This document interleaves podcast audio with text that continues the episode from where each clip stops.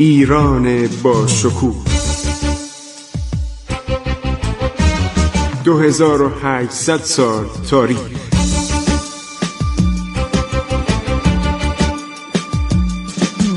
عبور از تاریخ.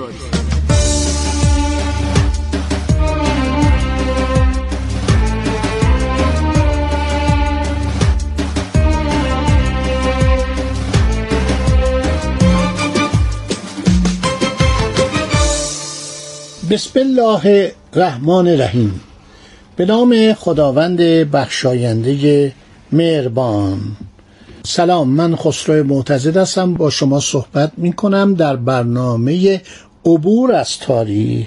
خب، مغول ها که اومدن، روابط بین ایران و کشورهای اروپایی، وقتی من میگم اروپا چنین کشورهایی نبودن ها. اینا اغلب دوکنشین بودن، بارون نشین بودن، پادشاهان بزرگ به ندرت وجود داشتند. عرض شود که هولاکو خان پس از شکستی که نیروهایش در مصر و سوریه میخورند، اینا بغداد میگیرند ولی در مصر و سوریه شکست میخورند، شکست وحشتناک هم میخورند، دیگه از اون کبکبه و دبدبهشون کاسته میشه. هولاکو خان رابطه صمیمانه با اروپایی‌ها برقرار میکنه، برای ضدیت با مسلمانان به اروپاییان نزدیک میشه. همزمان با فرمانروایی منکوه قاآن و هولاکو خان بوده که پای مارکوپولو سیاح معروف که از یک خانواده تاجر ونیزیه به متصرفات مغول‌ها باز میشه. مارکوپولو حرکت میکنه. تاریخ زندگی این از هزار و دویست و پنجاه و چهار تا هزار و سیصد و بیست و چهار، برابر ششصد و پنجاه و دو تا هفتصد و بیست و پنج هجری قمری.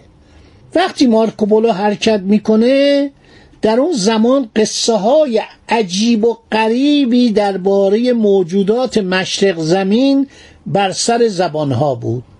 مارکوپولو تمام این مزخرفات رو تکذیب میکنه. خیلی قشنگ میاد و نقاشی خیلی زیبایی از این کشته میشه. در قرون بعد نوشته در ایران عده زیادی از دسترنج خود امرار معاش میکنند، بسیاری از سندگران و نساجان منسوجات خوب، پارچه های زری نفیس با نقش های خوشنما میبافند، تجار ایرانی آنها را به کشورهای دیگر میفرستند. اشاره به عرض شود که همون جاده ابریشم میکنه، جاده ابریشم معروف چین.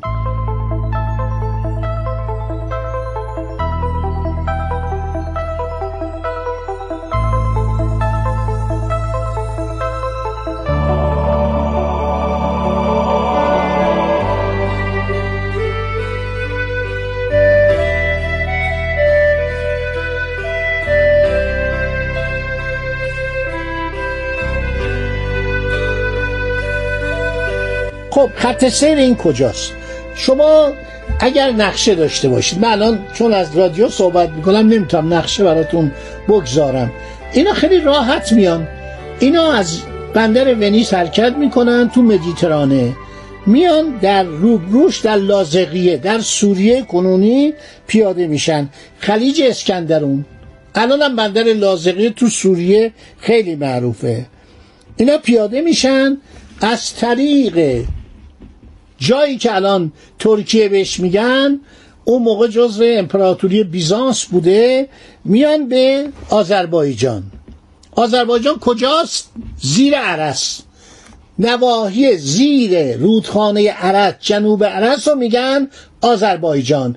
بالاش کجاست؟ به زبان ارمنی قدیم آقوانک و به زبان ایرانی قدیم اران یا آران. بنابراین اینا میان تبریز، وارد تبریز میشن.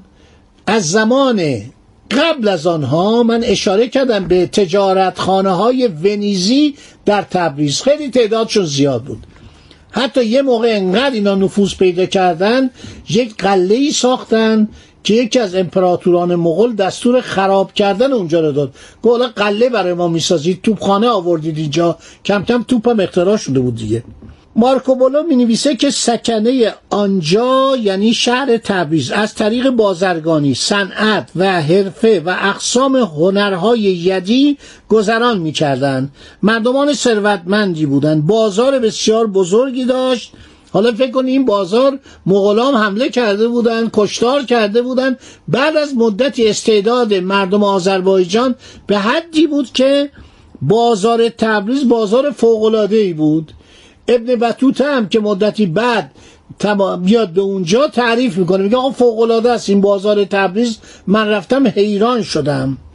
وضع شهر شهر تبریز چنان خوب و شایسته بود که از هند، بغداد و بسیاری از بلاد دیگر از عربستان مال و تجاره به آنجا می آوردند.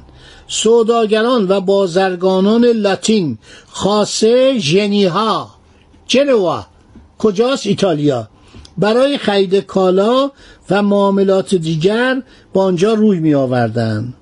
مارکوپولو حرکت میکنه، از کشت پنبه در ایران صحبت میکنه، از مخمل و حریرهای معروف شهر کاشان صحبت میکنه، درباره فیروزکاری ها و تهیه فولادهای کرمان مطالبی نوشته. جنرال سایکس در حدود سال هزار و نهصد کتابی نوشته، سیر و سیاحت در ایران، نوشته امروزه قرن نوزدهم که تازه تموم شده بود، در هیچ یک از دو رشته مزبور یعنی فیروزکاری و تهیه فولاد در کرمان من کارگاهی ندیدم، لیکن سوزنکاری زیبا، زردوزی، پارچه‌های ابریشم رنگارنگ با تصویر حیوانات، طیور، اشجار، اسهار یعنی گلها، ریاحین و الگوهای مختلف دیگر هنوز رواج دارد. مارکوپولو نوشته صنعتگران در ساختن آلات و ادوات جنگی از قبیل زینفسار، مهمیز، شمشیر، کمان و ترکش مهارت زیادی دارند.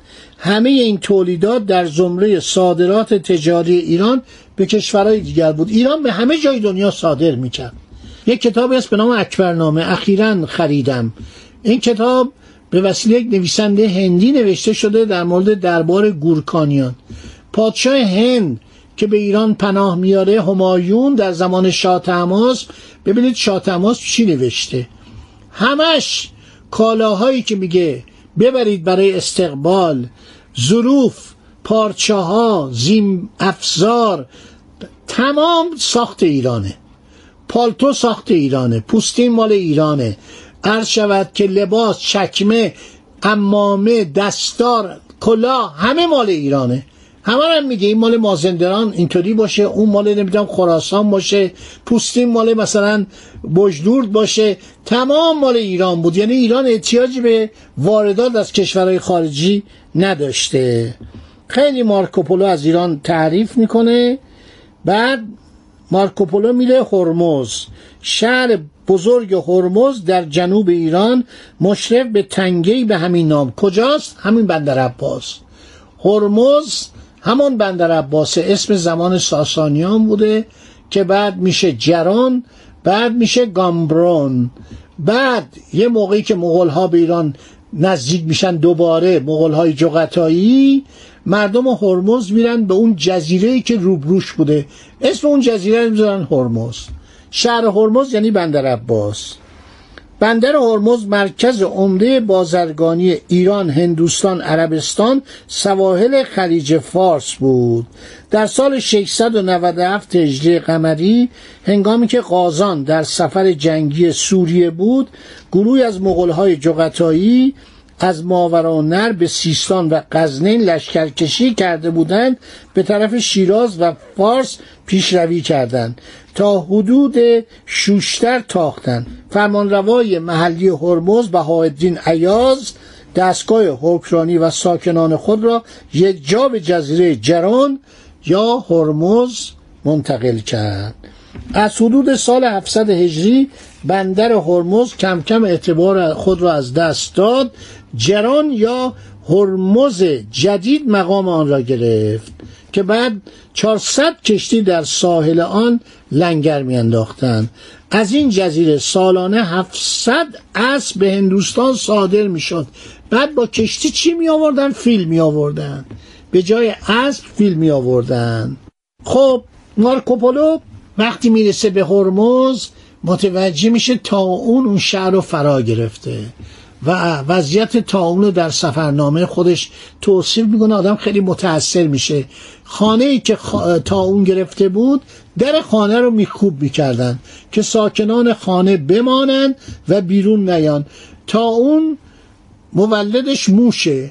موشایی که با کشتی ها می اومدن این بیماری رو منتقل میکردن. این بود که در قرن نوزدهم شما میبینید که در مدیترانه، در آقدنگیز یعنی دریای سفید، قرادنگیز یعنی دریای سیاه، همه جا قرنطینه بود. تا اون به ایران هم می اومد. در فارس زمان فتحعلی‌شاه کشتار عجیبی کرد. همینطور در رشت، جمعیت رشت اون موقع سی و هشت هزار نفر کشته داد. شیراز هم خیلی کشته داد.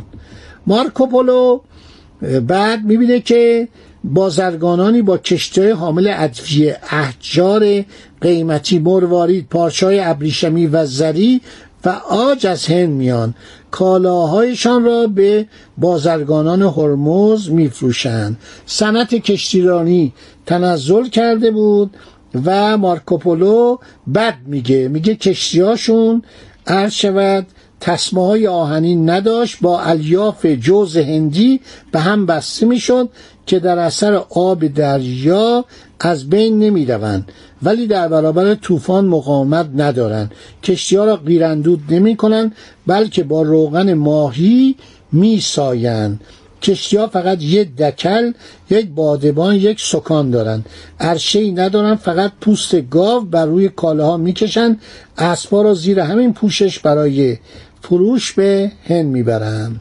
مارکوپولو به چین میره. بالاخره میرسه به چین و در دربار عرض شود که منکوع قاآن میمونه. خیلی مرتوجه واقع میشه. یکی دو سفر دیگه هم میکنه. بعدها که برمیگرده به جرم کلاهبرداری به این اتهام میزنن، مثل که پول کم آورده بوده، به زندان میفته. خاطرات خودشو در زندان به یک زندانی دیگه میگه که اون مینویسه و این کتاب شهرت جهانی پیدا میکنه. یک کتابی هستش در کتابخانه من مربوط به اکتشافات جغرافیایی، عکس خانه مارکوپولو که الان به عنوان موزه نگهداری میشه چاپ کرده. مارکوپولو آدم جالبی بوده و دروغ هم نگفته و این صحبت‌های کلام میکنن برای شهرت. خدا نگهدار شما. باز هم با هم خواهیم بود. عبور از تاریخ.